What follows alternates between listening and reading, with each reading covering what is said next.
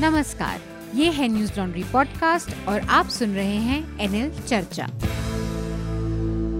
नमस्कार, मैं हूँ अतुल चौरसिया। आपका खर्चा आपकी चर्चा हफ्ता दर हफ्ता हम एक बार फिर से लेकर आए हैं न्यूज़ लॉन्ड्री का हिंदी पॉडकास्ट एनएल चर्चा। चर्चा में आज हमारे साथ एक खास मेहमान जुड़े हैं सत्यम श्रीवास्तव। सत्यम तमाम सामाजिक आंदोलनों से जुड़े रहे हैं, समसामयिक मुद्दों पर लिखते रहे हैं। आ, एक जनपथ नाम की वेबसाइट पर इनका अपना कॉलम छपता है। सत्यम, स्वागत है चर्चा में आज आपका। बहुत शुक्रिया। इसके अलावा न्यूज़ लॉन्ड्री के हमारे दो साथी, हमारे कॉलमनिस्ट आनंद वर्धन भी हमारे साथ हैं। आनंद, आपका भी स्वागत चर्चा में। नमस्कार। और साथ में हमारे सह संपादक शार्दुल कात्यायन भी हैं। आज शार्दुल को होस्ट की भूमिका में है क्योंकि आन, किसी वजह से मेघनाथ इस हफ्ते की चर्चा में शामिल नहीं हो पाए हैं। तो शार्दुल, आपका भी स्वागत। नमस्ते। हालांकि मैं मेघनाथ जितनी हंसी तो नहीं दे पाऊंगा, बट कोशिश करते हैं। नहीं, जरूरत कॉपी करने की नहीं है, अपनी अपनी शैली में आप जी, जी.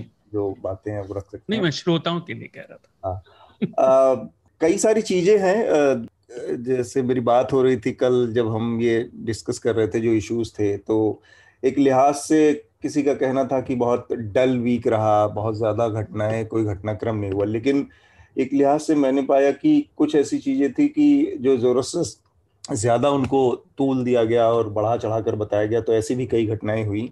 तो ऐसा कुछ हफ्ता रहा मिला जुला सा। शार्दुल, एक बार उन विषयों के बारे में, एक बार जो महत्वपूर्ण विषय हैं उनकी जानकारी हमारे श्रोताओं को दे दें, फिर हम चर्चा को आगे बढ़ाते हैं। जी, तो हफ्ते में काफी सारी मुख्य खबरें आई, जिसमें से पहली ये कि ब्राजील के स्वास्थ्य मंत्री मार्सेलो केरोगा ने कहा कि ब्राजील भारत बायोटेक के साथ दो करोड़ जो वैक्सीन खरीदने का कॉन्ट्रैक्ट हुआ था उसे सस्पेंड कर देगा। ऐसा इस डील में पैसे के लेन देन और भ्रष्टाचार की आशंका की वजह से किया जा रहा है। कोरोना वायरस की दूसरी लहर के दौरान छत्तीसगढ़ में आधिकारिक रूप से मौतें चार दशमलव आठ पांच गुना यानी लगभग पांच गुना ज्यादा रिकॉर्ड की गई। ये डाटा राज्य के निगम रजिस्ट्रेशन सिस्टम से लिया गया है और दो हज़ार पंद्रह से दो हज़ार उन्नीस के मुकाबले इसमें दुगने से भी ज्यादा की बढ़ोतरी देखी गई है। भारत में कोविड के नए मरीजों की संख्या कल छियालीस हजार छह सौ सत्रह रही और बीते दिन गुजरने वालों की संख्या आठ सौ तिरपन थी। पिछले काफी दिनों से नए मरीजों की संख्या ठीक होने वाले मरीजों से कम आ रही है, जो एक अच्छा संकेत है। वैक्सीन लगने वालों की कल की संख्या बयालीस लाख चौसठ हजार एक सौ तेईस थी और हफ्ते का औसत लगभग तिरालीस लाख है। हम्म, तो ये भी अच्छी खबर, ये अच्छी खबर एक लिहाज से उतनी तरह नहीं है लेकिन चल रहा है, इस वजह से अच्छी खबर है। तो इस लिहाज से देखा जाए अगर, तो जो रिकॉर्ड बनाया गया जो एक दिन का छियासी लाख वाला, उसके बाद से लगातार इस नंबर में गिरावट दर्ज की गई है। हाँ, पिछले बार भी हल्का सा डिस्कस किया था इस मामले में जी, जी, जी. कि किस तरह से एक दिन पूरी सारे संसाधनों को जोड़ के, क्योंकि हमारे पास असल में उस सच्चाई को देखने की जरूरत है आंख खोलकर, क्योंकि अगर हम उसको नहीं देखेंगे तो हम फिर उसमें, हमारे सामने अभी भी थर्ड वेव का संकट है।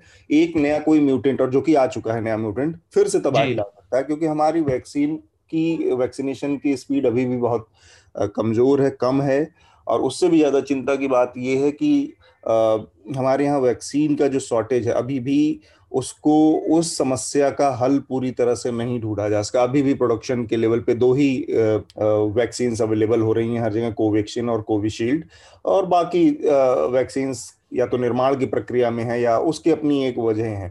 तो समस्या ये है कि लगातार एक इवेंट और एक वो बनाने के चक्कर में छियासी लाख का एक दिन का आंकड़ा करने के बाद अब लगातार उस दिन से आज तक घट गिरावट दर्ज की जा रही है, हर दिन वो संख्या कम होती जा रही है।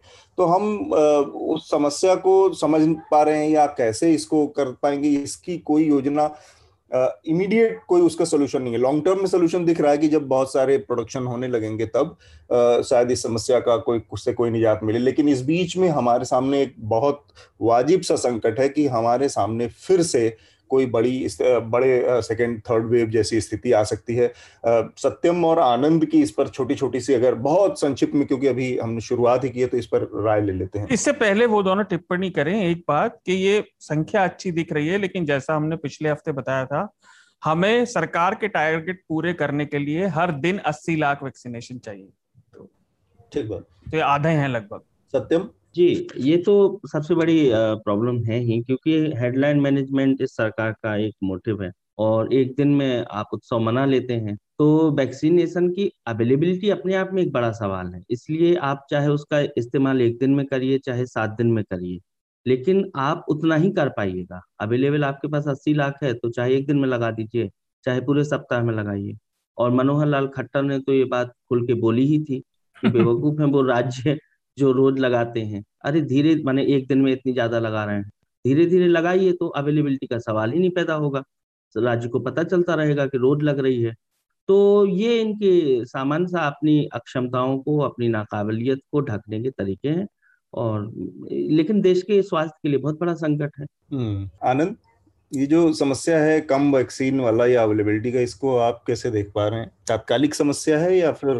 तात्कालिक है, और कई जो सप्लाई डिमांड चेन का विश्वव्यापी तौर पे जो पैटर्न रहा उसमें जो है कि इस पर हम लोगों ने कई बार चर्चा की है, लगता है चार पांच बार पहले भी चर्चा हो गई है, लेकिन पिछले क्या कारण रहे और क्या उसका विश्लेषण हुआ है। लेकिन अभी मौजूदा स्थिति जो है तो उसमें एक तो है कि दूसरा जो लहर आया उसके बाद वैक्सीन हेजिटेंसी भी कम हुई लोगों में, लेकिन उस हिसाब से जो डिमांड सप्लाई गैप बढ़ा नहीं गया है। और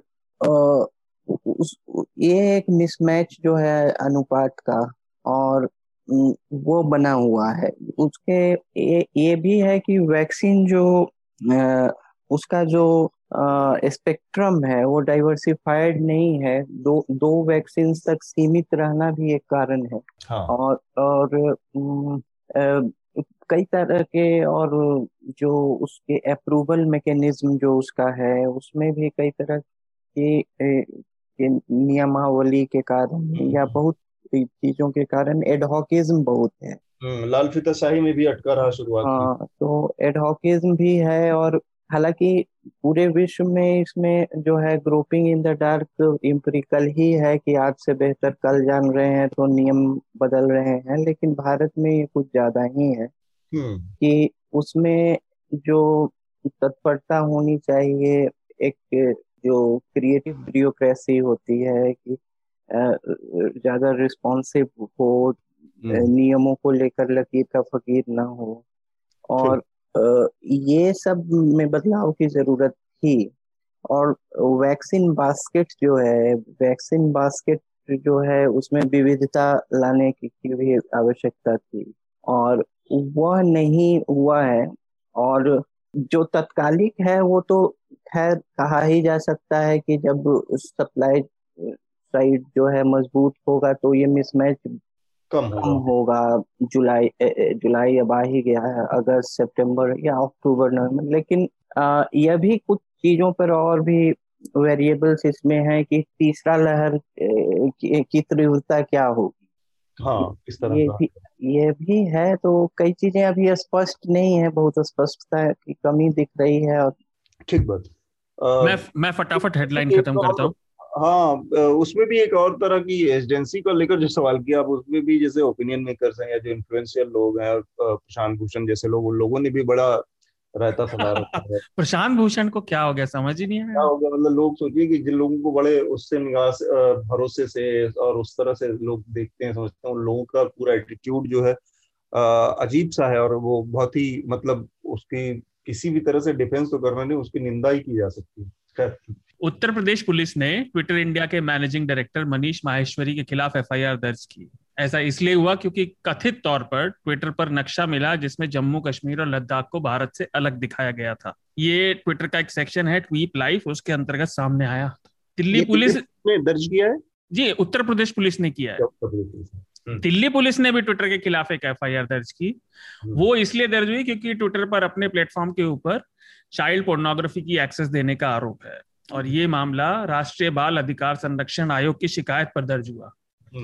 एक बात गौर करने लायक श्रोताओं के लिए, यह ट्विटर पर पिछले एक महीने में दर्ज हुआ चौथा केस है।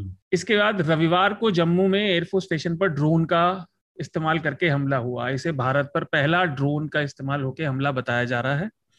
इसमें कुछ ज्यादा नुकसान तो नहीं हुआ, लेकिन तब से हर रोज जम्मू के रक्षा संस्थानों के आसपास ड्रोन देखे जा रहे हैं। हालांकि सुरक्षा बलों को अभी तक ड्रोन मिला भी नहीं है और प्रशासन ने राजौरी में किसी भी उड़ने वाली चीज को रखने, बेचने, इस्तेमाल करने और ले जाने पर सब पर पाबंदी लगा दी है। हमारा आज का इशू, कश्मीर में अठारह साल की एक सिख लड़की को उसके परिवारों परिवार वालों के पास वापस भेज दिया गया।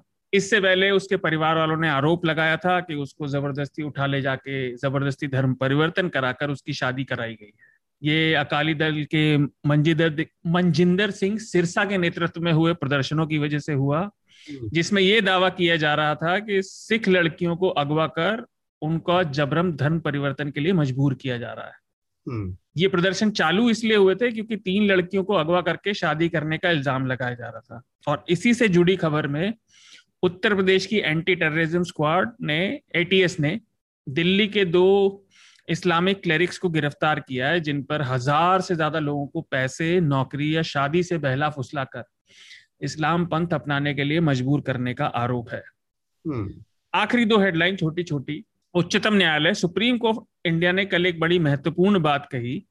उन्होंने कहा कि केवल सत्ता बदलने का अधिकार ही जनता को तानाशाही से नहीं बचा सकता और जनता ने लोकतंत्र में अपना विश्वास दिखाया है बार बार अलग अलग पार्टियों को वोट देके, और अब समय है संस्थाएं भी वो दिखाएं। ये बड़ी महत्वपूर्ण बात है जी। और एक आखिरी मेरी पसंद की हेडलाइन लेकिन ये बहुत चिंताजनक है, मेरे मेरे व्यक्तिगत मत में सबसे ज्यादा। भारत ही नहीं, लगभग पूरा विश्व बड़ी और भयावह गर्मी की लहर से गुजर रहा है। दिल्ली, गुड़गांव और भारतीय भारत के अन्य इलाकों में तो गर्मी दर्ज हुई ही, कनाडा और अमेरिका के उत्तर पश्चिमी क्षेत्र में भी रिकॉर्ड तोड़ तापमान दर्ज किया गया। दिल्ली से ज्यादा था सियाटल में तापमान, आप सोच लीजिए। और ऐसा इसी हफ्ते नहीं हुआ, पिछले हफ्ते भी देखा गया था, जब रशिया के साइबेरिया में, जो दुनिया के सबसे ठंडे इलाकों में से एक है, जमीनी तापमान अड़तालीस डिग्री के आसपास दर्ज किया गया था। अड़तालीस डिग्री साइबेरिया में जी बिल्कुल बिल्कुल, ये बहुत खतरनाक था। चलिए, तो मेरे ख्याल से आ, काफी सारी हेडलाइंस तो जिक्र कर दिया, लेकिन हम इसमें से कुछ हिट पर ही चर्चा कर पाएंगे। आ, मैं सबसे पहले तीनों लोगों से एक वो जानना चाहूंगा कि एक सुप्रीम कोर्ट का जो के जो चीफ जस्टिस का ये जो बयान आया है, आ, ये बहुत महत्वपूर्ण बयान और बहुत महत्वपूर्ण समय पर आया है। आ, इसको देखने के कई नजरिए हो सकते हैं। मसलन आ, एक नजरिया ये है कि सुप्रीम कोर्ट के जो पिछले चीफ जस्टिस थे ऐसे बोबड़े, उनके कार्यकाल को तमाम लोगों ने कहा कि ऐसा कुछ भी नहीं है इनका कार्यकाल जिसके लिए बोबड़े को याद किया जाएगा, या सुप्रीम कोर्ट के इतिहास में उनका कोई ऐसा वो दर्ज नहीं होगा। ऐसे ऑन रिकॉर्ड लिखे तमाम लोगों ने, जो लीगल फैकल्टीज जुड़े लोग थे, उनका मत था। और उनके तमाम फैसलों या उनका पूरा जो एटीट्यूड रहा, उनके समय में देश एक महामारी से गुजरा, उनके समय में और भी कई सारी समस्याएं आई जिस पर उनका जो रवैया रहा वो बहुत बहुत ही लचर रवैया रहा सुप्रीम कोर्ट का, जहां पर बहुत प्रोएक्टिव रोल निभा सकता था सुप्रीम कोर्ट, भूमिकाएं हो सकती थी, तय कर की जा सकती थी, वहां पर वो ऐसा कुछ कर पाने में असफल दिखा, तो इसलिए इस तरह की आई। और अब जो सुप्रीम कोर्ट के नए जस्टिस, तो एक ये नजरिया है कि सुप्रीम कोर्ट एक बार फिर से अपने उसमें कुछ उसके उसमें पिछले चीफ जस्टिस से इस चीफ जस्टिस के कार्यकाल में अंतर दिख रहा है, एक असर्ट करने के या एक इंस्टीट्यूशन की जो प्राइड को एक नए सिरे से परिभाषित करने की या स्थापित करने की कोशिश। ऐसा आपको लगता है? आनंद और सत्यम और शार्दुल, में तीनों से संक्षिप्त में इस पर थोड़ा टिप्पणी लेना चाह रहा था। देखिए, अब इस वक्तव्य के पीछे क्या है, यह तो भी एक अटकलबाजी का विषय हो सकता है, लेकिन Uh, दो ती, दो चीजों पर मैं जोड़ दूंगा कि न, पहला है कि जो न्यायपालिका जो है ये सक्रिय, जो इसकी सक्रियता जो है का जो इसकी एक प्रवृत्ति जो रही है, जिसे जुडिशियल एक्टिविज्म कहा गया नब्बे के दशक में, और जो नई शताब्दी आई इसके भी पहले दशक में इसकी इसका झलक दिखा जुडिशियल एक्टिविज्म का जी। वही अब जो है कभी कभी फिर से आता है, तो लोग कहते हैं कि जुडिशियल एक्टिविज्म अभी है नहीं, लेकिन आ, उसका उसका एक कारण था कि नब्बे के दशक में कार्यपालिका जो है थोड़ी कमजोर हुई थी और उसका कारण था बहुत सारे करप्शन, भ्रष्टाचार वगैरह के, के वजह से भ्रष्टाचार के केसेस काफी आए। और जो गठबंधन सरकार रही उसमें भी कार्यपालिका, केंद्र में भी कई राज्य और कई राज्यों में भी कार्यपालिका को थोड़ा कमजोर देखा जाने लगा, गठबंधन बंधनों के कारण, उसके उसके उसके कंपल्शंस के कारण, और ये सरकारें भी बहुत छोटी छोटी रही और और बहुत जो भ्रष्टाचार का मुद्दा वगैरह काफी उछला, काफी ये हुआ, जिससे दो संस्थाओं को, मैं ये नहीं कह रहा हूँ कि इसी वजह से, दो संस्थाओं को के पब्लिक ट्रस्ट में में थोड़ा सा लाभ हुआ। दो संस्थाओं को, एक जुडिशियरी, दूसरी मीडिया। और यह पहली शत जो नई शताब्दी है, जो अभी वर्तमान शताब्दी है, इसका पहले दशक में भी यह देखा गया। और इसके कई और कारण थे, लेकिन यह भी एक कारण था कि पब्लिक ट्रस्ट जो है जो पॉलिटिकल एग्जीक्यूटिव में, इसमें काफी कम हो गया था। अब यह नहीं कहा जा सकता है कि सरकारों पर बहुत ट्रस्ट हो गया है, लेकिन मजबूत जो पॉलिटिकल एग्जीक्यूटिव के कारण जुडिशियल एक्टिविज्म को थोड़ा दो दो कदम पीछे हटा। एक्टिविज्म किसी भी तीनों में कैसे किसी भी अंग क्या बहुत ज्यादा ठीक नहीं है। मैं ये नहीं कहता हूँ कि जुडिशियल एक्टिविज्म भी बहुत अच्छी चीज है, जो चेक एंड बैलेंसेस और जो सेपरेशन ऑफ पावर्स रहे, वह ज्यादा जो है खासकर पार्लियामेंट्री डेमोक्रेसी में ठीक चीज है, ऐसा माना जाता है। दूसरा एक है कि एक तो आपने जो जैसे वक्तव्य को कहा, तो इस वक्तव्य का ये प्लेटिट्यूड्स हैं, किसी सेमिनार में बोल देना, किसी सभा में बोल देना, उसमें अच्छी बातें हैं जो स्वीट नथिंग्स बोली जाती हैं। लेकिन आपने जो इस लहर में जो कुछ सुप्रीम कोर्ट की सक्रियता देखी कई केसेस में और वगैरह में, उसका भी हवाला दिया, वो भी सही है, प्रासंगिक है वो भी। लेकिन एक और भी इसके साथ चीज हुई है पिछले दस बारह वर्षों में कि थोड़ा सा जुडिशियल पॉपुलिज्म का भी मामला आया है, खासकर निचले अदालतों में, सुप्रीम कोर्ट में भी कई बार, क्योंकि जुडिशियल पॉपुलिज्म का प्रलोभन बढ़ा है। सरकार जो जुडिशियल प्रोनाउंसमेंट्स हैं उसके उसको एम्प्लीफाई करने के प्लेटफॉर्म्स बढ़े हैं। और आ, जैसे लाइव ट्वीटिंग करना, आ, किसी जज ने क्या कहा, तो इसमें कई बार लच्छेदार भाषा का उपयोग, कई बार जो साउंड बाइट्स टाइप के जजमेंट या ऑब्जर्वेशंस, जजमेंट नहीं ऑब्जर्वेशंस, ये ये भी है, ये भी एक प्रवृत्ति जजों में है जुडिशियल पॉपुलिज्म की। अभी एक जो हर समय में सरकार का एक आलोचना की आ, आ, का, आलोचना का एक वर्ग तैयार रहता है, तो और कई कुछ और एक वर्ग प्रशंसक वर्ग, या प्रशंसक नहीं भी तो सहानुभूति रखने वाला। तो अब कई वक्तव्य हैं जो कोई ये वर्ग पकड़ लेता है, कोई वो वर्ग पकड़ लेता है। अब इसमें जो चीफ जस्टिस ने कहा है, ऐसा कोई बहुत मतलब ऐसी बात नहीं कही है जो कि पहले चीफ जस्टिस नहीं कहते थे। हाँ। लेकिन अभी के संदर्भ में अभी के संदर्भ में इसका के मायने जो है अलग हो जा रहे हैं। और लेकिन वो कितना मतलब बहुत सब्सटेंशियल उसका कोई मीनिंग है, वो रीडिंग बिटवीन द लाइंस की कितनी गुंजाइश है, ये मैंने अब जैसे कि पहले मैं देखता था कि ये दिल्ली विश्वविद्यालय में चीफ जस्टिस, मैंने खुद दो तीन फंक्शंस में देखा कि ऐसे ऐसी बहुत बातें कह के चले जाते थे जो कि जिसका अगर व्याख्या किया जाता तो बहुत सरकार विरोधी बातें थी, लेकिन वो बहुत ज्यादा उछाला नहीं जाता था, मीडिया में नहीं रिपोर्ट उतना किया जा, कहीं कहीं अखबार के किसी कोने में आ गया आ गया क्योंकि उस समय माहौल अलग था। उस समय माहौल अलग था, लगता था कि हाँ चलो कुछ लोकतंत्र की कुछ प्रिंसिपल्स को इन्होंने फिर से बता दिया, या या, या एक रूटीन टाइप का भाषण था, उसका उस तरह उस मतलब प्रिज्म से उसको नहीं देखा जाता। ठीक बात नहीं। एक चीज बस इसमें मुझे इससे थोड़ा सा सहमति है, वो ये कि इसको केवल एक्टिविज्म नहीं कहा जाना चाहिए, क्योंकि वो एक मैंडेट है, एग्जीक्यूटिव के फैसलों का आ, की व्याख्या करने का एक मैंडेट भी है।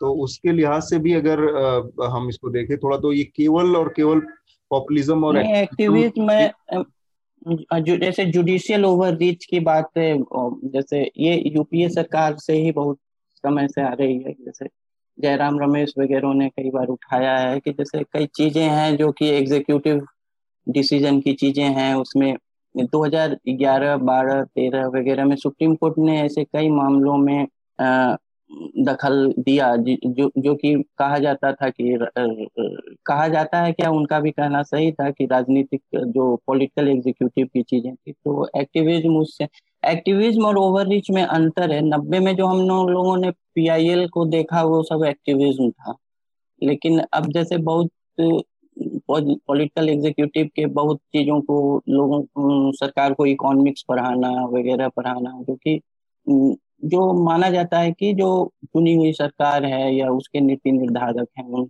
उन, उनका फंक्शन है, उसमें दखलंदाजी देखा गया। ठीक बात। सत्यम, आप इसको कैसे देखते हैं? आ, मेरे लिए बहुत दिलचस्प है और इनफैक्ट इस पर हम लोग आपस में भी चर्चा करते रहे हैं।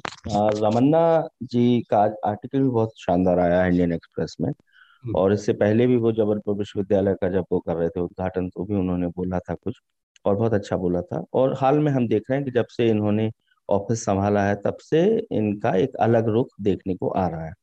इंटरेस्टिंग बात यह है कि जरा जब शरद बोबड़े जी थे तभी रमन्ना जी के खिलाफ, सिटिंग जस्टिस के खिलाफ, आंध्र प्रदेश के मुख्यमंत्री जगनमोहन रेड्डी ने बजाबते सारे जजेज को एक चिट्ठी लिखी थी और पूरे सबूतों के साथ लिखी थी कि इनका बहुत सारा इन्वॉल्वमेंट करप्शन में है।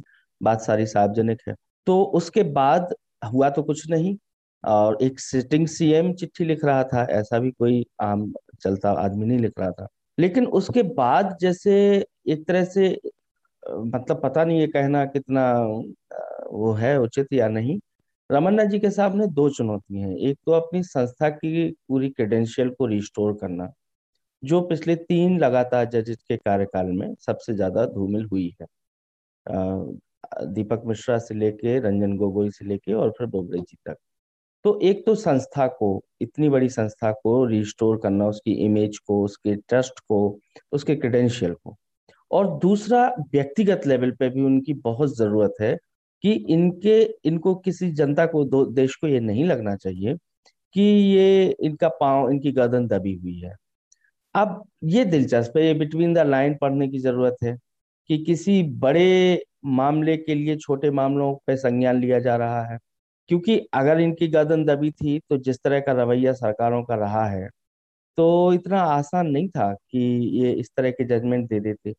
इवन शार्दुल ने जब पढ़ा हेडलाइंस और ब्राजील में करप्शन वैक्सीनेशन को लेके बात आई, तो यही हालात तो इंडिया में भी थे। राज्यों को आप साढ़े चार सौ रुपये में निगोशिएट करा रहे थे सीरम से, और केंद्र के लिए डेढ़ सौ रुपये में वही वैक्सीन ले रहे थे। ये सुप्रीम कोर्ट की ही दखल थी कि एक वैक्सीन, एक प्रोड्यूसर, तो एक नीति होगी ना, एक रेट होगा। और ये छोटा मोटा इंटरवेंशन नहीं था, ये बहुत बड़ा इंटरवेंशन था। अगर यही इंटरवेंशन पिछले जजेस के कार्यकाल में हुए होते तो ऐसे बहुत सारे निर्णय थे जिनको स्पार्क होते ही रोका जा सकता था। और ये जो आपने कहा अतुल, मैं उससे पूरी तरह सहमत हूँ कि उनका मैंडेट है, ये एक्टिविज्म नहीं है। मतलब कोई सच बोलता है, इससे वह व्यक्ति उल्लेखनीय हो जाएगा, यह क्यों होना चाहिए? सच तो सबको बोलना चाहिए। अब कई झूठों में कोई सच बोलता है इसलिए उसकी बात होती है। तो ठीक वही हमें लगता हो रहा है। प्लस ये भी है कि एक एक टीम का भी फर्क होता है।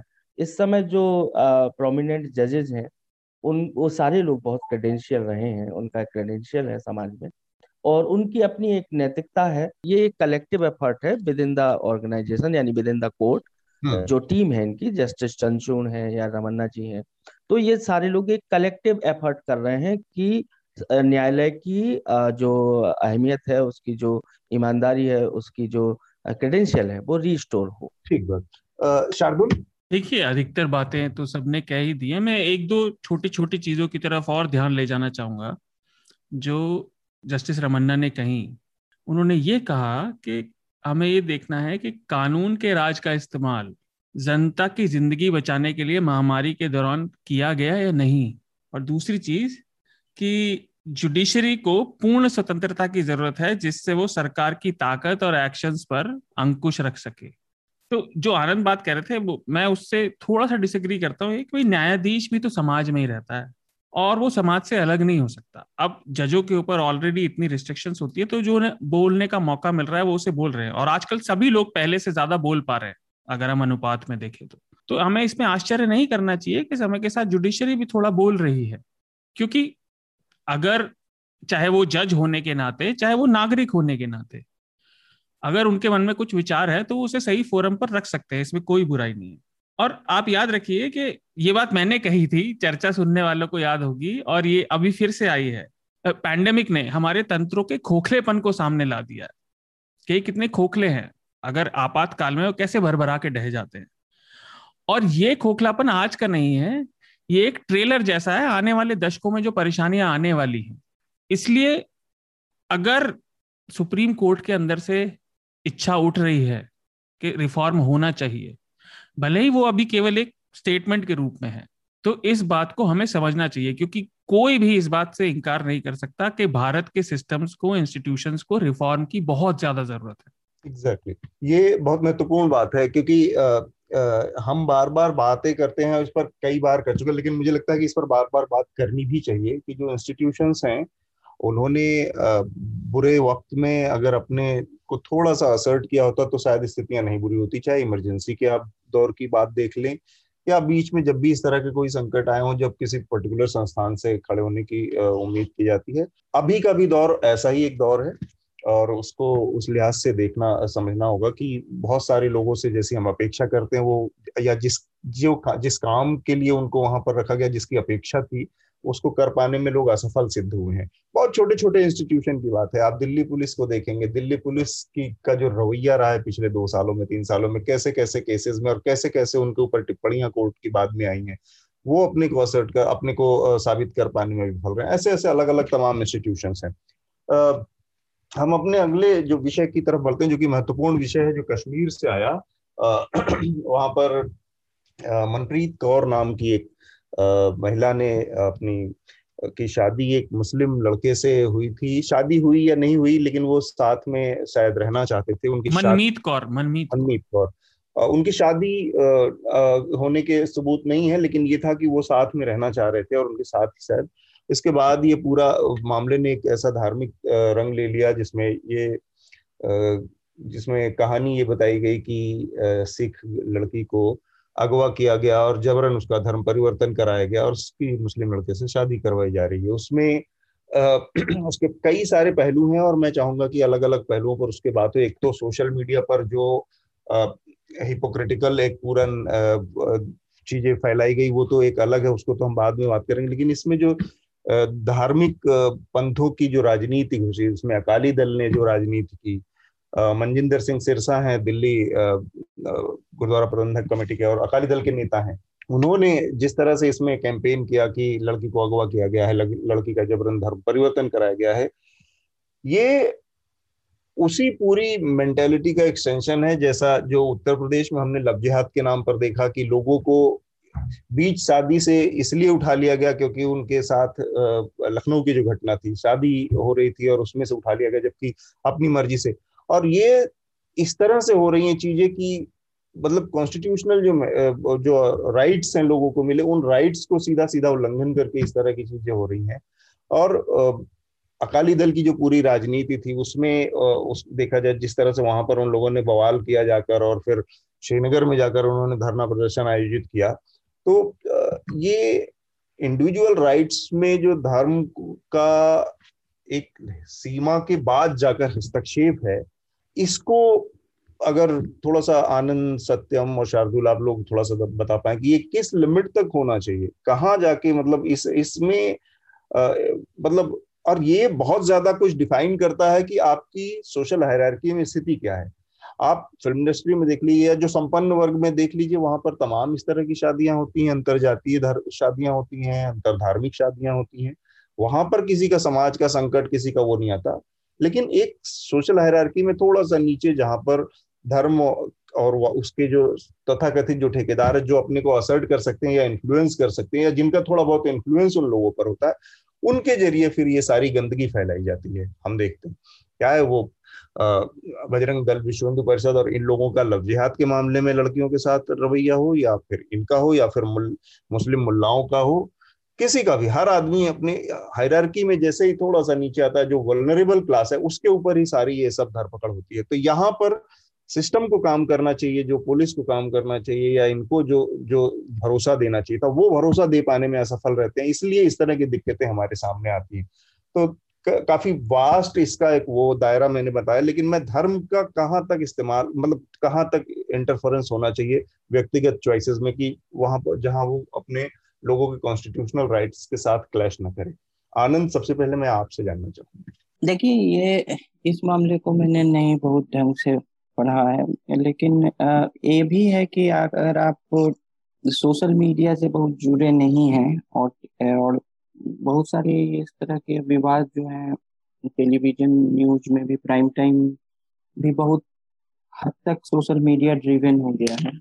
हाँ। और अगर उससे वो भी नहीं देखते हैं तो अगर आपके आपका मीडिया यूनिवर्स प्रिंट है तो प्रिंट मीडिया में, जो कि मैं प्रिंट मीडिया तक ज्यादा सीमित हूँ, मतलब एज ए न्यूज कंज्यूमर मेरा वही स्रोत रहा है, तो आ, उसमें मैंने बहुत ज्यादा जगह इस को नहीं देखा, इस न्यूज को। ए, एक जो नेशनल पेज जो होता है अखबारों का, उसमें राष्ट्रीय पेज पे कहीं पुणे में दो, दो चार जगह देखा कि श्रीनगर में जो प्रोटेस्ट इरप्ट हो गए या, लेकिन के, केस की बहुत ज्यादा जानकारी उन रिपोर्टों में भी नहीं थी, प्रोटेस्ट की ज्यादा थी। और आ, तो यहाँ तक है, लेकिन ये भी है, दूसरा एक पक्ष है कि जैसे मैं अभी पटना में हूँ तो यहाँ जो समाचार पत्र हैं उसमें इस तरह के मामले, चूंकि पड़ोसी बिहार से भी पड़ोसी राज्य जो उत्तर प्रदेश है या पश्चिम बंगाल है, इससे कई जगह, मतलब प्रतिदिन तो नहीं कहूंगा लेकिन एक दो दिन बीच करके यह तरह के खबरें आती हैं, तो ये आम सी बात हो गई है। तो कश्मीर इसका एक नया थिएटर के रूप में लोगों ने देखा, तो बहुत ज्यादा प्रतिक्रिया मेरी भी नहीं रहती है। मैं इस इन चीजों को, अब जो सोशल मीडिया ड्रिवन चीजें हैं उसके प्रति, हालांकि मैं ऐसा नहीं कहता कि बहुत महत्वपूर्ण वॉइस है कोई, लेकिन मैं प्रतिक्रिया देने से बचता हूँ क्योंकि इसमें डिटेल्स बहुत स्केची होते हैं। हाँ। और डिटेल्स बहुत स्केची होते हैं और जब तक डस्ट सेटल नहीं हो जाए कुछ कहना भी, ये सब में बहुत बुद्धिमत्ता नहीं है, कई बार आप आप मूर्ख साबित हो जाते हैं। हाँ। नहीं, जल्दबाजी में कई बार कमेंट करने के दबाव में लोग लोगों की हंसी भी उड़ी है, उड़ जाती है। लेकिन तो, मेरा सवाल इसीलिए बहुत लार्जर वो था कि जो इंटरफेरेंस है लोगों के राइट्स में रिलीजन के नाम पे, अब ये हर तबका कर रहा है, जो भी इन्फ्लुएंसर लोग हैं, उस इंटरफेरेंस को कैसे डिफाइन किया जाए, उसको उसके लिए क्या हमारे पास क्वेश्चंस होंगे, कैसे हम कर सकते हैं? पुलिस इस मामले में हमेशा पार्टिसान रहती नजर आती है, वो एक दबाव में काम करने लगती है, उस पर मेरे दो तरह से इसमें उसमें भी पुलिस दो तरह से काम कर रही है। एक तो कि जहाँ इसमें कम्युनल एंगल देखा, पुलिस की, देखिए जो निचले तबके का पुलिस अधिकारी है उसके, और जो काम नहीं ज्यादा करना चाह रहा उसके तो हित में ये है कि इसको कम्युनल एंगल बनाए ही नहीं, क्योंकि कम्युनल एंगल बनाने पे उसे ज्यादा काम करना पड़ेगा। तो कई बार इस तरह के, लेकिन वही आपने जो कहा कि अगर कोई गुट आएगा और कोई बहुत प्रभावशाली नेता या गुट लेकर या कोई इस तरह का राजनीतिकरण होने लगेगा तब तो वो कम्युनल एंगल बनाएगा। हाँ। लेकिन ऐसे भी जो मैंने कहा कि निचले तबका का अधिकारी तो चीजों को जो है, अगर वो उसका खुद बहुत ऐसा कोई पूर्वाग्रह ना हो तो वो जनरली क्या करता है कि चीजों को एक चाहता है कि नॉर्मल कंप्लेन की तरह ले, क्योंकि तो। और दूसरा जो है आपने बताया वो भी होता है कि अगर दबाव हो तो वो एक कम्युनल एंगल देना उसमें, और वो वगैरह। तो जो समुदाय हैं उनकी एंजाइटीज हैं बढ़ी हैं, उसमें क्या होता है कि एक दो घटनाएं होती हैं उससे जो है एक जनरलाइज करके दूसरी घटनाओं को भी उसी तरह लोग लेने लगते हैं। तो वो जो और इन एंजाइटीज को बढ़ाने में जो संगठन जिन जैसे आप बोल रहे हैं उन लोगों का बहुत बड़ा हाथ होता है एंजाइटीज को बढ़ाने में। जो सोशल सोशल हायरार्की वाली मैंने बात की कि ये हाँ जनरलाइज करने में हाँ वो तो ऊपरी जो वही बताया कि वो जो ऊपरी जो जो एलीट है जो खासकर मेट्रोपॉलिटन एलीट है या ऐसे भी जो एलीट है वो सोशल रूप से या पॉलिटिकल इकोनॉमिक रूप से जो भी एलीट है हाँ। और वो उसमें जो है इन संगठनों का और इन एंजाइटीज को हवा देने का उन लोगों का प्रभाव कम है हाँ। तो वहाँ उतना नहीं प्रभावित होंगे और उनके उनके जो प्राइवेट लाइफ में जो है आत्महत्या करने की भी जो इनकी एक्सेस कम है। तो प्राइवेट लाइफ तो उनका बहुत कुछ पब्लिक में भी है लेकिन उसमें दखलंदाजी करने का जैसे कि उनको ले जाकर वो कोई कोर्ट में केस नहीं दर्ज करवा सकते लोगों को जो है कन्विंस करके कोर्ट भी ले जा सकते हैं पुलिस के पास भी ले जा सकते हैं। और ये भी है कि जो परिवार है परिवार जो है वो जो अपने समुदाय सामुदायिक आइडेंटिटी से जुड़ा हुआ है वो परिवार भी इस तरह के जो है संबंधों के विरुद्ध रहता है तो परिवार की भी सहानुभूति इन लोगों को तुरंत मिल जाती है क्या? तो इस कारण भी ये सफल हो जाते हैं। ठीक बात सत्यम देखिए क्योंकि आपने जब इस विषय को रखा तो बहुत वाइड स्पेक्ट्रम इसका रखा तो, मतलब धर्म और शादी दोनों ही ऐसे तो संविधान के हिसाब से दोनों निजी मामले हैं हाँ लेकिन चॉइस और महिला की चॉइस ये एक अजीब सवाल है हिंदुस्तान के अंदर और शादी हिंदुस्तान का एक बहुत बड़ा मसला है। तो मैं कई बार मजाक में बोलता हूँ कि जिस शादियों को जिन वर्गों का आपने नाम लिया प्रभुत्व संपन्न वर्ग है फिल्म इंडस्ट्री है या यूरोप है या अमेरिका है वहाँ जैसे मैरिज कहते हैं उसे इंडिया में लव मैरिज कहते हैं। तो हालत यह है कि इंडिया में होने वाली मैरिजेस में लव नेसेसरी पार्ट नहीं है वहाँ कास्ट में नेसेसरी पार्ट है रिलीजन नेसेसरी पार्ट है दहेज है वर्ग है अगर तो उसके बर वधू की काबिलियत है बहुत सारी चीजें हैं दादों का आपस में सहमत होना एग्जैक्टली exactly, खानदान सहमत है कि नहीं है बुआ बुआ जी को ठीक लगा कि नहीं लगा। तो लव एक बहुत सेकेंडरी आइटम है कंपोनेंट है इंडिया में मैरिजेस को लेके और जिनको मैंने कहा जैसे कि जिनको मैरिज कहा जाता है उसे इंडिया में लव मैरिज कहा जाता है। इंटरेस्टिंग अतुल ये है कि मैं एक ऑर्गेनाइजेशन के साथ जुड़ा हूँ धनक नाम से वो ऑर्गेनाइजेशन है जो intercaste interfaith inter religious marriages को प्रमोट करता है और as per the Indian special marriage act Indian special marriage act यही कहता है कि इसमें आपको किसी को भी कन्वर्जन की जरूरत नहीं है और दोनों कपल अपने अपने धर्म को मानते हुए जिंदगी भर साथ रह सकते हैं।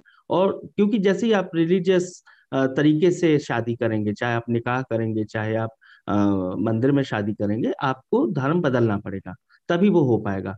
आर्य समाज ने भी इवन ये सुविधा दी थी लेकिन आर्य समाज ने भी अल्टीमेटली उसका जो ओवरऑल जेस्चर है ना वो हिंदुइज्म की तरफ चला जाता है तो उसमें ये सुविधा थी। लेकिन कानून कहता है इंडियन स्पेशल मैरिज एक्ट कहता है कि आपको किसी भी कपल को आ, कोई कन्वर्जन की जरूरत नहीं है और हम लोग इसी को इस संस्था के नाते प्रमोट करते हैं। पिछले आठ साल से मैं इससे जुड़ा हूँ अतुल और मैंने ये पाया कि कम से कम बहुत सारे केसेस आते हैं इंटरकास्ट इंटर फेथ निन्यानवे परसेंट लड़कियां अपने निर्णय से पीछे नहीं हुई उन्होंने अपने राइट टू चॉइस को एक्सरसाइज किया है। बहुत दबाव आए फैमिली के कोर्ट के पुलिस के और सारे दबाव एक तरफ जाते हैं और वो जाते हैं कि हिंदुस्तान का जो सामुदायिक चरित्र है वो बदल ना जाए इंटरेस्टिंग माने कोई धर्म से बिलग ना हो जाए कोई दूसरे धर्म में ना चला जाए ये जो बाउंड्रीज है इनको क्रॉस नहीं करने देने के लिए सारी ताकतें लगी हुई हैं और एकमात्र ताकत पक्ष में है वो कॉन्स्टिट्यूशन की ताकत है। तो ये हारती हुई लगती है हमेशा। लेकिन इन आ, मैंने कितने केसेस देखे होंगे कितने केसेस में मैं खुद गया हूँ परिवारों को काउंसलिंग की है कोर्ट गए हैं उनको सिक्योरिटी दी है अपने कई जगहों पे अभी भी देते हैं। उन सब में हमने ये देखा कि हार्डली एक या दो लड़कियां अपने निर्णय से पीछे गई होंगी। तो ये जो जबरन वाला शब्द है ना ये शब्द तो बहुत स्केची शब्द है आप जबरन धर्म परिवर्तन क्या होता है? अगर दार्शनिक स्तर पे देखें, मैं दर्शन का विद्यार्थी हूँ, तो दर्शन के फिलोसॉफी के लेवल पे धर्म परिवर्तन पॉसिबल है ही नहीं। There can not be a conversion at all. फिर फोर्स्ड कन्वर्जन का क्या, कैसे आप सिद्ध करेंगे कि ये फोर्स्ड कन्वर्जन? आप यूपी का भी जिक्र शार्दुल ने किया हाइलाइट्स में, तो यूपी में भी आप देखेंगे कि दस हजार लोगों का धर्म परिवर्तन कर दिया। जांच करेगी एटीएस, तो एंटी टेररिस्ट स्क्वाड क्यों जांच करेगी भाई? अगर धर्म परिवर्तन का मसला है तो धर्म परिवर्तन मतलब आतंकवाद है। तो आप देखिएगा कि अभी क्या हुआ है कि पूरी जिसको कहते हैं ना कि कोई देयर नो कंसिस्टेंसी, किसी भी लॉजिक में कोई कंसिस्टेंसी नहीं है। अभी तो ये चर्चा चल रही है कि एनआईए को ये जांच अब दी जाएगी क्योंकि इसका दायरा बहुत बढ़ गया है। एग्जैक्टली एग्जैक्टली एनआईए क्योंकि कश्मीर है, मुसलमान है। इसमें हमको लेकिन साफ एंगल दिखता है कि सिख और मुस्लिम की एक यूनिटी हमेशा से रही है, ऐतिहासिक तौर पर रही है, क्योंकि सिखिज्म में बहुत बड़ा हिस्सा तो सूफीज्म का ही है। तो वो एक लंबा ट्रेडिशनल फिलोसॉफिकल और आइडियोलॉजिकल एस्पेक्ट रहे हैं, जिससे सिखिज्म और इस्लाम के बीच कभी भी इस कदर झगड़े नहीं हुए। एनटीसीए प्रोटेस्ट, एनआरसी और किसान आंदोलन, इन सब में दोनों समुदायों ने एक दूसरे का भरपूर साथ दिया है। इवन अभी भी सिंघू बॉर्डर हो, गाजीपुर बॉर्डर हो, कितने आ, मुस्लिम साथी जो हैं वो खाना दे रहे हैं। पूरा शाहीन बाग का काम तो सिखों ने ही किया था, तो सहयोग किया था। तो ये जो आइडेंटिटी एक बनती दिख रही थी, एक कंसिस्टेंसी बनती दिख रही थी इन संबंधों में, उसको ब्रेक करने का एक बढ़िया तरीका मिला है। और इसमें वो सारे कीवर्ड्स हैं, लाइक कश्मीर इसमें है, इस्लाम इसमें है और कन्वर्जन इसमें है। तो ये तीनों जो है ना, ये हिंदुस्तान में राष्ट्रवाद के कीवर्ड्स हैं। और ये जैसे ही यहाँ थोड़ा दीपक की ज्वाला कम होने लगती है उत्तर भारत में, तो ये ईंधन किया जाता है, फ्यूल किया जाता है। सो इसमें तो हमें साफ साफ दिख रहा है अकाली दल के सामने अपने एग्जिस्टेंस का सवाल है, रिलेवेंस का सवाल है, वो कहीं नहीं है। ही दे आर नो वेयर। अब पंजाब में तो उनकी बात हो नहीं सकती, इवन इस्तीफा दे दिया, सेक्रीफाइस कर दिया, बावजूद इसके नो क्रेडेंशियल। तो अब उनको अपनी वो बनाना है। जम्मू कश्मीर के जो नए समीकरण बन रहे हैं डिलिमिटेशन को लेके, या जो भी अभी हुआ, आज कारगिल के लोग भी इनसे मिलने आए, एमओएस से मिले भी वो, और अपनी मांगे बताएं कि हमको भी पूर्ण राज्य दीजिए, तीन सौ सत्तर बहाल कीजिए, ये सब कीजिए। तो अब एक आवाजें जब उठने लगी तो उस नैरेटिव को बदलने के लिए एक बहुत अच्छा मामला है। लेकिन इस सब में बस लास्ट कमेंट कि हम भूल हमारा एक्चुअली सर, सर जो है ना वो शर्म से झुकना चाहिए कि इक्कीसवीं शताब्दी में एक लड़की को आपने, इवन शब्दावली देखिए मीडिया की, it is handed over to, बरामद हुई, ठीक है, इस तरह के शब्द हैं। एक महिला, एक लड़की, मनप्रीत कौर, नाम आइडेंटिटी आपने बाहर कर ही दी पूरी तरह। और उसका दोस्त था, शादी करनी थी, नहीं करनी थी, क्या करना था, वो सारे डिसीजन लेने के लिए स्वतंत्र थी। लेकिन इस इक्कीसवीं शताब्दी में शादी भी कराई गई, अंडर एग्जैक्टली एग्जैक्टली कंडीशन में हुई, उसकी शादी भी कर दी गई, फौरन शादी करवा दी गई बिना उसकी पसंद पूछे जाने। और ये सार्वजनिक तौर पे हुआ और एक पॉलिटिकल स्टंट के तौर पे हुआ। और इसमें हम वही कह रहे हैं कि इक्कीसवीं शताब्दी के दो हज़ार इक्कीस में बैठ के हमको एकदम शर्म से अपना सर झुका लेना चाहिए सबको कि एक महिला की इज्जत करना हम नहीं सीख पाए। उनके जो भी आश्वासन आने लगे थे, जो अच्छा था इस डेमोक्रेसी के लिए, हमारे सिविलाइजेशन के लिए, वो हमने हमने हमने उसको बर्दाश्त नहीं कर पाए। तो ये एक सबसे बड़ा, और जिस तरह की शब्दावली इस्तेमाल हुई सोशल मीडिया पे, main stream media, so called बरामद हुई, हैंडेड ओवर कर दिया गया, अब परिवार को हैंड ओवर कर दिया। व्हाट डू यू मीन यार, ये कोई गैजेट है? मतलब क्या है ये? तो ये है। शार्दुल, इस पर आपकी टिप्पणी, और उसके बाद इसका एक और पहलू, उस पर भी हमें बात करना चाहिए। जी, मैंने इसके लिए मैं सोच रहा था क्या बोलूंगा, मैंने बहुत सारे पॉइंट बनाए, क्योंकि बात नहीं तो ये ऐसी है, ये अंतहीन है। हाँ, मैंने इस, मैंने पहला पॉइंट मैं आपको पढ़ के बताता हूँ क्या बनाया इस विषय में जो हम डिस्कस कर रहे हैं। अब तथ्य, कयास और राजनीति का ऐसा घालमेल हो जाता है कि क्या सही है क्या गलत है, ये बड़ा मुश्किल हो जाता है अंतर करना। तथ्य कुछ और होते हैं, उसके बाद उन पे इंटरप्रिटेशन कुछ और निकलते हैं, और राजनीति अलग ही चलती है। अब देखिए इस मामले में क्या हुआ, कश्मीर वाले मामले में तीन लड़कियां थी, मनमीत, दवनीत और खदीजा। पहले ये कहा गया उठा के ले गई, लेकिन फिर उन्होंने वीडियो रिलीज किए, और मनमीत का मैं एक एक करके बताऊंगा कि उन्होंने अपनी मर्जी से शादी की है और अपनी मर्जी से मत परिवर्तन किया है। है ना। उसके बावजूद कोर्ट ने, जैसा अभी सत्यम जी भी कह रहे थे, बकरी की तरह वापस घर वालों के पास बांध दिया, जबकि उसी लड़की की थाने में रिकॉर्डिंग है मनमीत की, जिसमें वो कह रही है कि सब कुछ उसने अपनी मर्जी से किया है और वो देख लेगी, वो बालिग है। दूसरी लड़की दवनीत दो हज़ार बारह में ही मत परिवर्तन करा चुकी थी, बारह में या चौदह में, और उसने वीडियो भी बनाकर भेजा कि वो अपनी मर्जी से सब कुछ किया है, अपनी ससुराल में खुश है।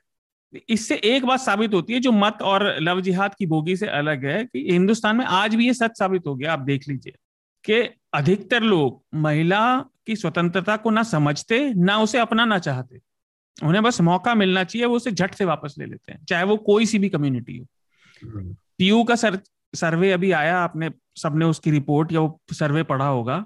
हर कम्युनिटी वैसे दूसरों के लिए बिल्कुल सहिष्णु है, सब कुछ है, लेकिन वो नहीं चाहती कि हमारे बच्चे दूसरे कम्युनिटी में शादी करें।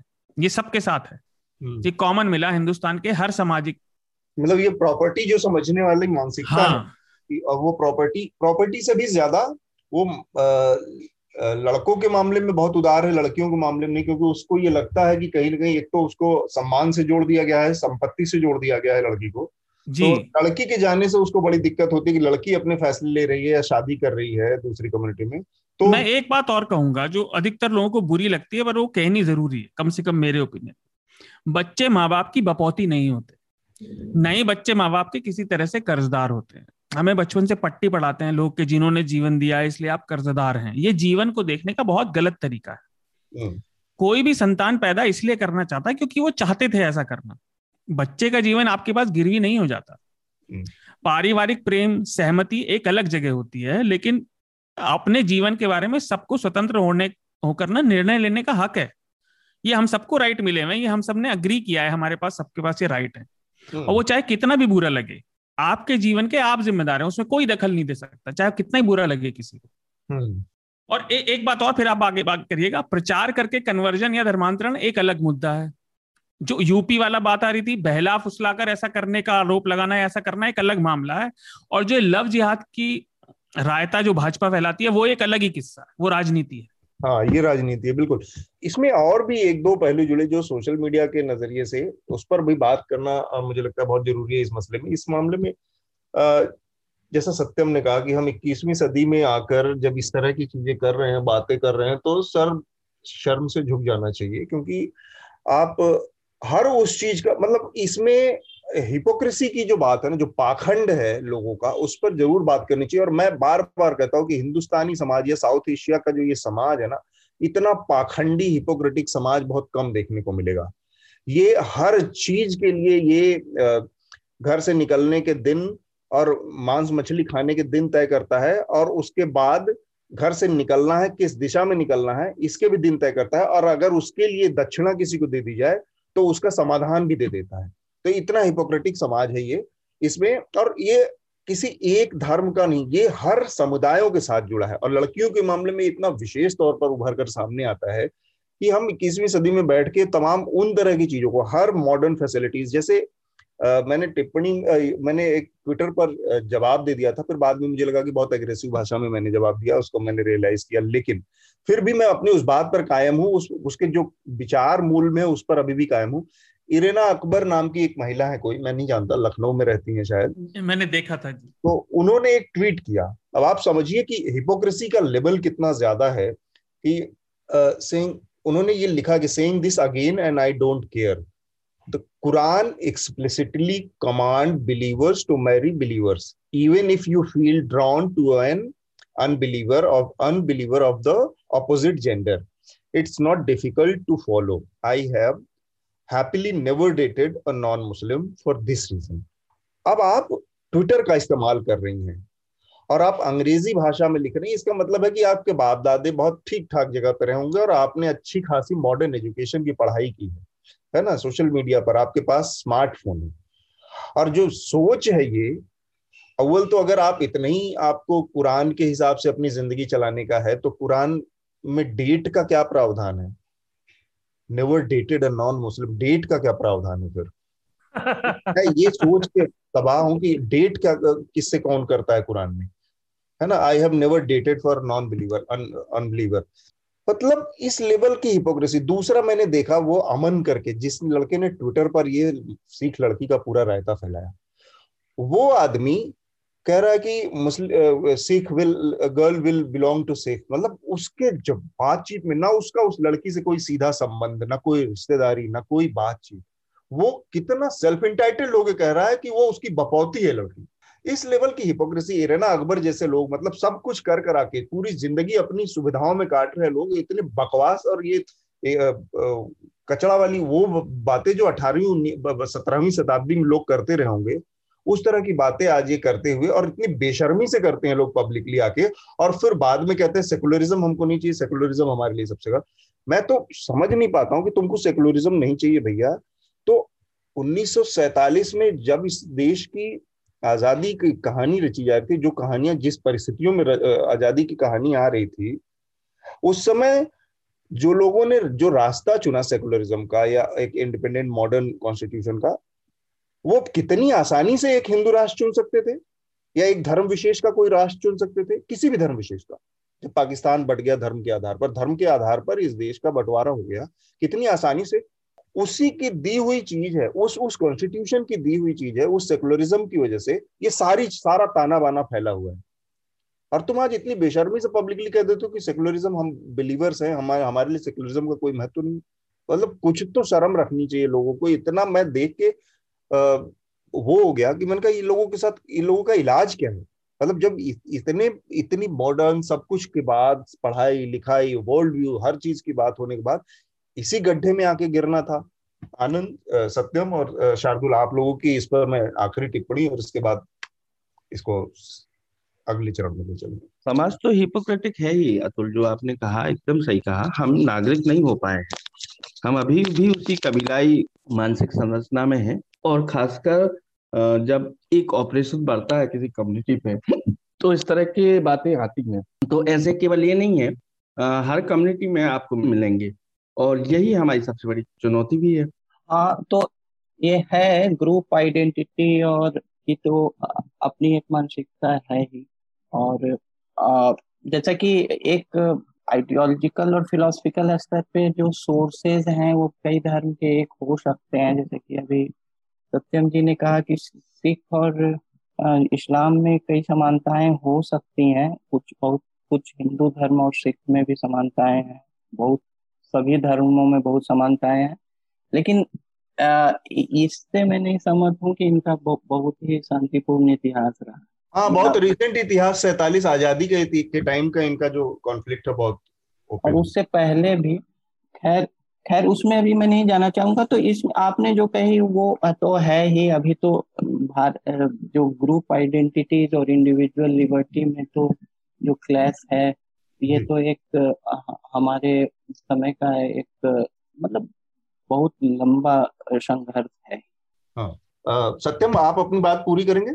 मेरी बात हो गई थी, मैं उस पर और अधिक क्या बोलूं, क्योंकि प्रॉब्लम यह है कि हम अलग अलग समयों में जीते हैं। और इसका क्लासिक उदाहरण देख रहे, मेरे एक सर हैं, वो कहते हैं कि लोगों का जो काल बोध है ना, इतिहास का बोध है, वो खत्म हो चुका है। तो हमारे लिए महात्मा गांधी भी इतिहास हैं, और शंकराचार्य भी इतिहास हैं, और उसी में आगे चल के राम भी इतिहास हो जाते हैं। तो वो एक लाइन में हम एक जो हिंदुस्तानी समाज है ना, वो कई समयों में एक साथ जीता है। तो जो आपने चर्चा की कि इतना गैजेट है, अंग्रेजी में आप लिख रही हैं, इतनी मॉडर्न है, बावजूद इसके आप इस तरह की सोच रखती हैं। तो होता क्या है कि इसकी एडुकेशन कहीं मिलती नहीं है, ये जो एक्सपोजर कहीं मिलता नहीं है। जिस तरह की चर्चाएं हम कर रहे हैं, ये खुलेपन के साथ चर्चाएं करने के मौके नहीं मिलते हैं किसी को, और वो मौके समाज ने उपलब्ध कराए ही नहीं है। और अभी जब एक एकदम राइट विंग एक्सट्रीम पावर में है, सरकार में है, तो ये सारे मौके चुन चुन के खत्म भी किए जा रहे हैं। तो होता क्या है कि आप एक साथ कई समय में रहते हैं, और उसके चलते ये पाखंड पैदा होते हैं। और इन पाखंडों की अभिव्यक्ति जब इतनी ज्यादा हो जाए, तो यही एक सामान्य आचरण समाज का बन जाता है, कोई टोकने वाला नहीं होता है। और इसमें तो, एक जी में जो है एक ये भी है कि जैसे मैंने संघर्ष जो शब्द कहा, तो ये एक हमारे समय का एक लंबा संघर्ष है कि इंडिविजुअल लिबर्टी, ग्रुप आइडेंटिटी। तो इसमें परसिक्यूशन दोनों को लगता है। कई इंडिविजुअल्स को लगता है कि वो परसिक्यूटेड है, ग्रुप आइडेंटिटी वाले भी बैकलेस में आते हैं कि भाई ये व्यक्तिगत स्वतंत्रता में हमारे जो ये जो सामुदायिक मूल्य हैं इसको खत्म किया जा रहा है, तो ये भी अपने को विक्टिम ही मानते हैं। हाँ हाँ बिल्कुल। तो ये उनके तरफ उनके तरफ से भी ये संघर्ष ही मानते हैं और इस तरफ से तो संघर्ष है ही, तो तो दोनों अपने अपने नजरिए से इसको संघर्ष मानते। शार्दुल, देखिए ये इतना अजीब सा विषय है। मैंने जो अभी माँ बाप वाली बात कही थी वो भी इसी से जुड़ी हुई है। है क्या इतिहास की बात, जैसे कि स्वर्णिम इतिहास को लोग याद करते हैं, बुरे इतिहास को याद करते हैं, मुझे समझ नहीं आता पता नहीं कौन सा स्वर्णिम इतिहास था ये। ना तब ना तब वैक्सीन थी ना पेनिसिलिन थी। किस बारे में बात कर रहे हैं आप? मुश्किल से बीस बाईस साल औसत उम्र थी, है ना? तो पता नहीं कौन सा स्वर्णिम इतिहास लोग याद करते हैं। जैसे उस समय भी फोन होंगे, वैक्सीन होंगी, सड़कें तक नहीं थी, खड़ंजे पे चार दिन आप स्कूटर चलाओगे तो सारा इतिहास भूल जाओगे। तो एक बात अलग है। और मैं एक बात काफी कहता हूँ, ये मतलब आप मुझे कह सकते हैं कि इसे मैं रिपीट करता हूँ, इंसान का दिमाग ना इंसान की क्षमता से कहीं आगे सोच सकता है। इंसान का दिमाग बहुत जबरदस्त चीज है कुदरत की। हमारी क्षमता उतनी नहीं है। हमारी आयु साठ से सत्तर साल है, लेकिन हम बातें पता नहीं कब कब की करते हैं। और इंसान की ये फितरत है कि वह हर उपलब्ध चीज का जो उसके पास होगी ना अपने फायदे के लिए इस्तेमाल करेगा। हम ऐसे ही आगे बढ़े। जब हम केवल हंटर और गैदरर थे ना, जब शिकारी करते थे, जब ये सभ्यताएं नहीं थी, तब भी जो शिकार उठा के सबसे तेजी से भाग गया वो ज्यादा खा लेगा। ये हमारी फितरत है, हमारा एवोल्यूशन ही ऐसे हुआ है। अच्छा, जो आपने बात कही हिपोक्रेसी, हिपोक्रेसी सिर्फ लोगों के अंदर नहीं है। जो सोशल मीडिया की आप बात कर रहे थे ना, यहाँ पे हर चीज एक हॉर्न के साथ चलती है। और लव जिहाद और इस तरह के मुद्दों का ना समाज को भड़काने, मतलब ये हथियार बन चुका है भड़काने वालों और नफरत फैलाने वालों का। क्योंकि इससे क्या है कि हर किसी ना किसी को एक ग्रुप में जाना पड़ेगा। लोगों को लगता नहीं हम इसमें नहीं है तो हम उसमें होंगे। ऐसा नहीं है कि आप तटस्थ रह सकते हैं, क्योंकि ओपन डिबेट तो है नहीं। और मुझे ये बात कहने में कोई हर्ज नहीं है कि जो ये मतांतरण वाली बात है ना, कि परिवारों के अंदर शादियों के बाद मतांतरण का दबाव बनता है और बहुत ज्यादा बनता है। मैं व्यक्तिगत रूप से दो लड़कियों को जानता हूं जिनके साथ ऐसा हुआ।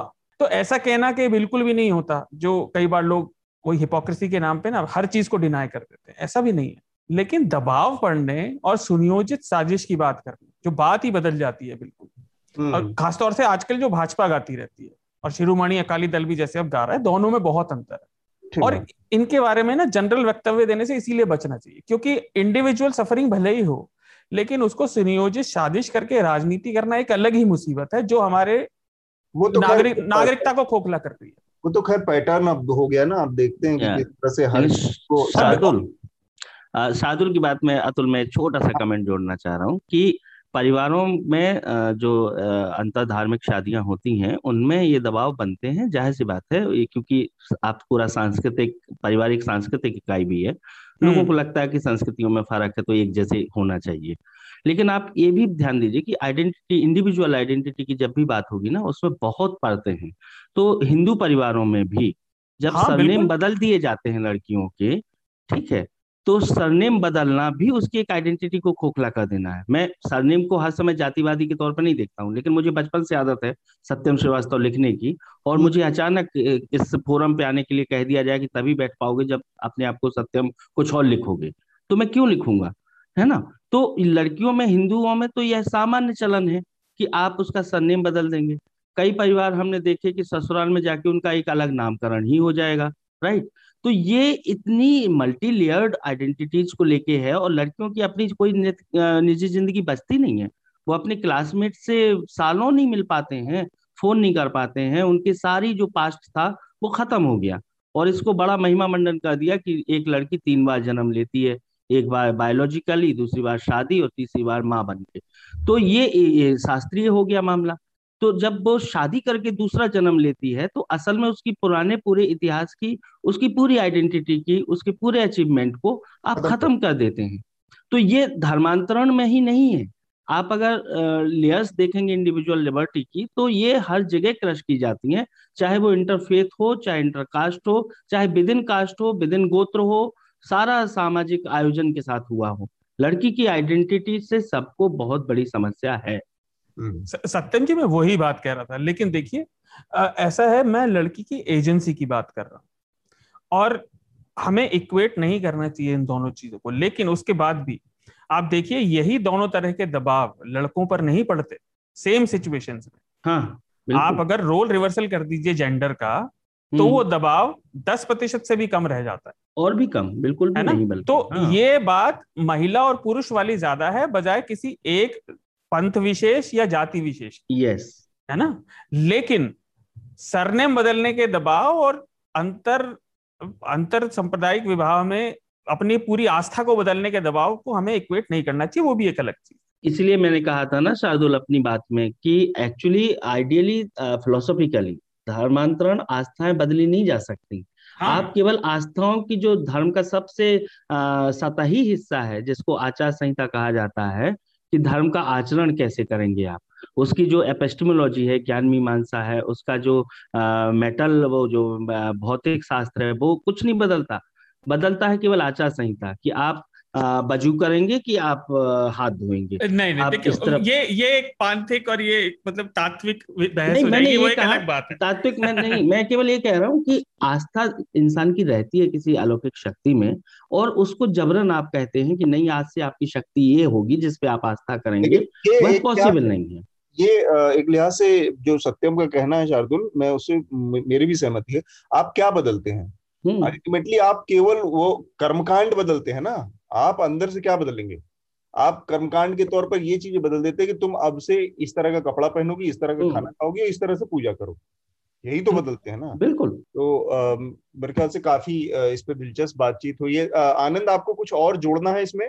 बहुत दार्शनिक नहीं, बात नहीं, नहीं। तो मैं श्रोता के तौर पे ही सही था। तो, नहीं, इसमें योगदान रहता तो आपका तो और अच्छा रहता, बतौर श्रोता के बजाय बतौर वक्ता। तो जो हमारा अगला राउंड है हम उस पर चलते हैं, रिकमेंडेशन की प्रक्रिया पूरी करते हैं। सबसे पहले मैं चाहूंगा शार्दुल, आप अपना रिकमेंडेशन हमारे श्रोताओं को दें सबके। जी, मैं पिछले हफ्ते क्लाइमेट का ज्यादा नहीं दे पाया था, तो इस बार मेरे तीन चार रिकमेंडेशन है। पहला है गार्जियल में मार्क हर्ट्सगार्ड का आर्टिकल है, the climate crisis is the crime that should be prosecuted, तो वो जरूर पढ़िए। दूसरा जो मैंने अभी बात बताई थी आर्कटिक की, तो लाइव साइंस में आर्टिकल है छोटा सा कि आर्कटिक सर्कल में एक सौ अठारह डिग्री फ़ारेनहाइट कैसे पहुंच रहा है और उसका क्या मतलब है। इंटरेस्टिंग है वो।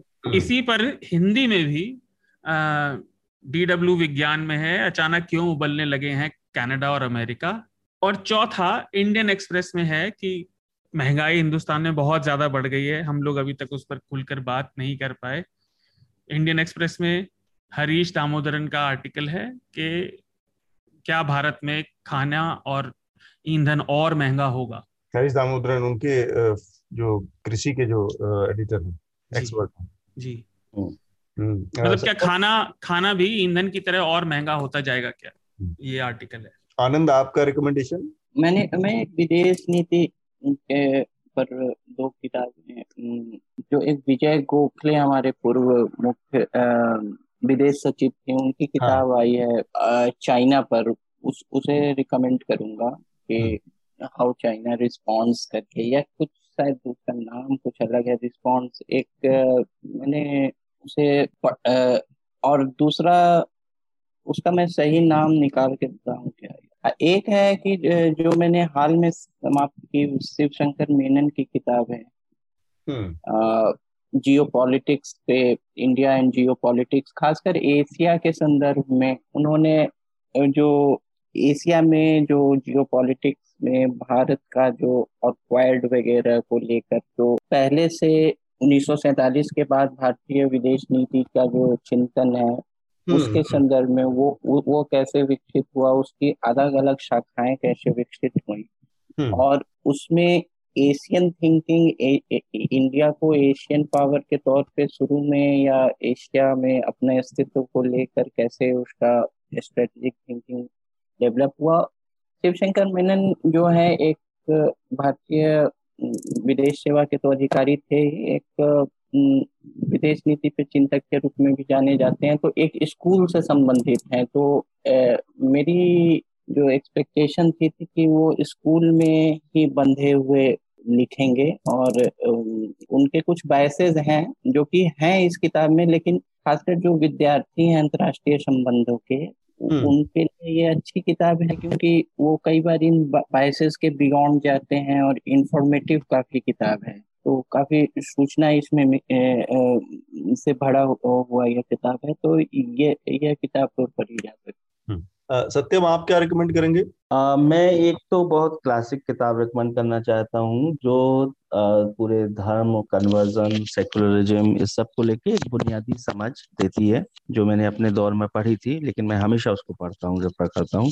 यह है धर्म दर्शन नाम से एक किताब है, अवित् प्रकाश वर्मा इसके लेखक हैं, प्रोफेसर जो अभी गुजर गए हाल ही में, तो ये दिल्ली विश्वविद्यालय ने छापी थी और बहुत शानदार किताब है, सबको बुनियादी समझ के लिए जरूर पढ़नी चाहिए। और दूसरा, मैं एक चूंकि महिला की लिबर्टी और सब पे बहुत बात हुई है, शादिस्तान करके शादिस्तान करके एक फिल्म आई है, डिज्नी हॉटस्टार पे है, बहुत छोटी फिल्म है कीर्ति कोल्हेकर की, बहुत बहुत अच्छी फिल्म है और लोकप्रिय ढंग से ऐसी बातों को कैसे कहा जा सकता है, वो कोई बड़ी सोच समझ के जैसे नहीं लगती, लेकिन बहुत हल्के ढंग से, बहुत मनोरंजक ढंग से आपको सोचने पर मजबूर करने वाली फिल्म है और इन मुद्दों पर बेबाकी से बात रखती है, तो ये फिल्म सबको देखनी चाहिए। और एक अभी चूंकि नक्सलिज्म और छत्तीसगढ़ का एक लगातार इतना बड़ा आंदोलन इतने लंबे समय से चला और बहुत बड़ा घटनाक्रम हुआ, तो उसको लेके मैं एक प्लानिंग कमीशन की दो हज़ार आठ की रिपोर्ट पढ़ रहा था, developmental challenge in extremist areas करके, उसको जरूर पढ़ना चाहिए। उस किताब में, उस रिपोर्ट में बहुत अच्छे अच्छे लोग थे एक तो उस समय के, और उन्होंने पूरे अच्छे ढंग से बताया है कि क्या चैलेंजेज हैं, और हम जो अभी इक्यानवे के बाद स्पेशली रिसोर्सेज की लूट और नक्सलिज्म को देखने का नजरिया, क्योंकि जैसे धर्म परिवर्तन है ना, वैसे ही एक्सट्रीमिज्म भी सरकार के लिए बहुत बड़ी जड़ी बूटी टाइप बन गया है, लेकिन उसके सही समझ देने के लिए सरकार की ही अपनी रिपोर्ट है, उसको जरूर पढ़ा जाना चाहिए। So it's available on planning commission NITI Aayog website, और कहीं भी गूगल करेंगे तो मिल जाएगी। ठीक है। अच्छा, वो से किताब के का जो विजय गोखले की किताब का, उसका नाम है हाउ द चाइनीज नेगोशिएट, और और उसे लॉन्ग गेम भी कहा जाता है, मतलब उसका एक उपशीर्षक लॉन्ग गेम भी है। तो वो, वो विजय गोखले जो है हमारे पूर्व विदेश सचिव थे और उन्होंने चाइना में एम्बेसडर के तौर पे काम भी किया है, तो मुझे उम्मीद है अच्छी। मैंने ये पढ़ी नहीं है, लेकिन जो शिवशंकर मेनन वाली किताब मैंने पढ़ी है, तो उस संदर्भ में मुझे लगता है ये भी किताब भी रोचक। मुझे याद आ रहा है, शायद मैंने इस किताब से रिलेटेड कोई वीडियो देखा है। सही में सबको देखना चाहिए, पढ़नी चाहिए। ठीक बात। तो मेरा भी ए, मेरा एक रिकमेंडेशन है, चूंकि बहुत महिलाओं के अधिकार और वो धन परिवर्तन और ये बातचीत हुई आज, तो एक फिल्म है मिलादा करके है, मिलादा मिलादा मतलब जो लिबरल और आज पैरोकार हैं पूरी दुनिया में, जब दक्षिण पंथ का चरम है तब लिबरल और उसके जो पैरोकार लोग हैं, लेफ्ट विंग या लेफ्ट कहिए, उन लोगों ने भी कैसे कैसे गंध फैलाई है कम्युनिज्म का, जो स्टालिन का जो दौर था उधर, चेकोस्लोवाकिया के लीडर थे मिलादा, और उन्होंने कितनी लड़ाई लड़ी और अंत में उनको एक फर्जी मामले में फंसाकर और कन्विक्ट करके फांसी की सजा दे दी गई। और मिलादा मतलब बहुत ही कन्विक्शन वाली और इतनी पावरफुल लीडर थी, इतनी इंडिपेंडेंट जिसको कहते हैं, लेकिन वो कभी भी जो पूरा का पूरा सेटअप था कम्युनिस्ट पार्टी का, स्टालिन का, एक तरह से वो सोवियत के बिठाई हुई सरकार थी उस समय सेकेंड वर्ल्ड वॉर के बाद, तो उन लोगों ने और आ, उनको कभी पसंद नहीं किया मिलादा को, और अल्टीमेटली वो, जबकि मिनिस्टर थी और बहुत पावर पॉपुलर पावरफुल मिनिस्टर थी, लेकिन उनको धीरे धीरे धीरे धीरे फर्जी केस में फंसा के और वो किया गया। मिलादा की एक और पहचान थी कि वो कॉन्सेंट्रेशन कैंप में रहकर आई थी। तो ये मेरा रिकमेंडेशन है। इसके साथ ही आज की अपनी हम चर्चा को यहाँ पर रोकेंगे। शार्दुल, आपके पास कुछ और जानकारियां हैं हमारे श्रोताओं के लिए? जानकारी नहीं, पर मैं सोच रहा था क्या इस बार भी आखिर में एक गाना रखें। हाँ बिल्कुल। तो महंगाई के ऊपर मैंने आर्टिकल दिया था आखिरी, तो वो महंगाई वाला ही जो गाना है, महंगाई डायन खाए जाते हैं, वो हमारा बुंदेलखंडी गाना है जी। जो बुंदेलखंड की लोक धुन है, पीपली लाइव का, तो जो बुंदेलखंड की लोक धुन है और वहाँ का जो ट्रेडिशनल गाने हैं उन्हीं रघबीर यादव ने गाया रघबीर यादव ने गाया था। बिल्कुल, तो गाया जाए। तो ये गाना आपके लिए शार्दुल की तरफ से। न्यूज़ लॉन्ड्री को जरूर सब्सक्राइब कीजिए। हमारा नया एनएल सेना प्रोजेक्ट आ गया है, उसको भी आप अपना समर्थन दे सकते हैं। हमारा नया एनएल सेना प्रोजेक्ट अरावली की पहाड़ियों पर में मची लूटपाट के ऊपर है, तो उस पर हमारे रिपोर्टर्स काम कर रहे हैं। Uh, समर्थन दीजिए न्यूज़ लॉन्ड्री को, और विज्ञापन से मुक्त मीडिया खड़ा करने में अपना uh, सहयोग दीजिए। बहुत बहुत शुक्रिया आप तीनों लोगों का। धन्यवाद धन्यवाद धन्यवाद। सखी सैया तो खूब ही कमात है, महंगाई डायन खाया जात है।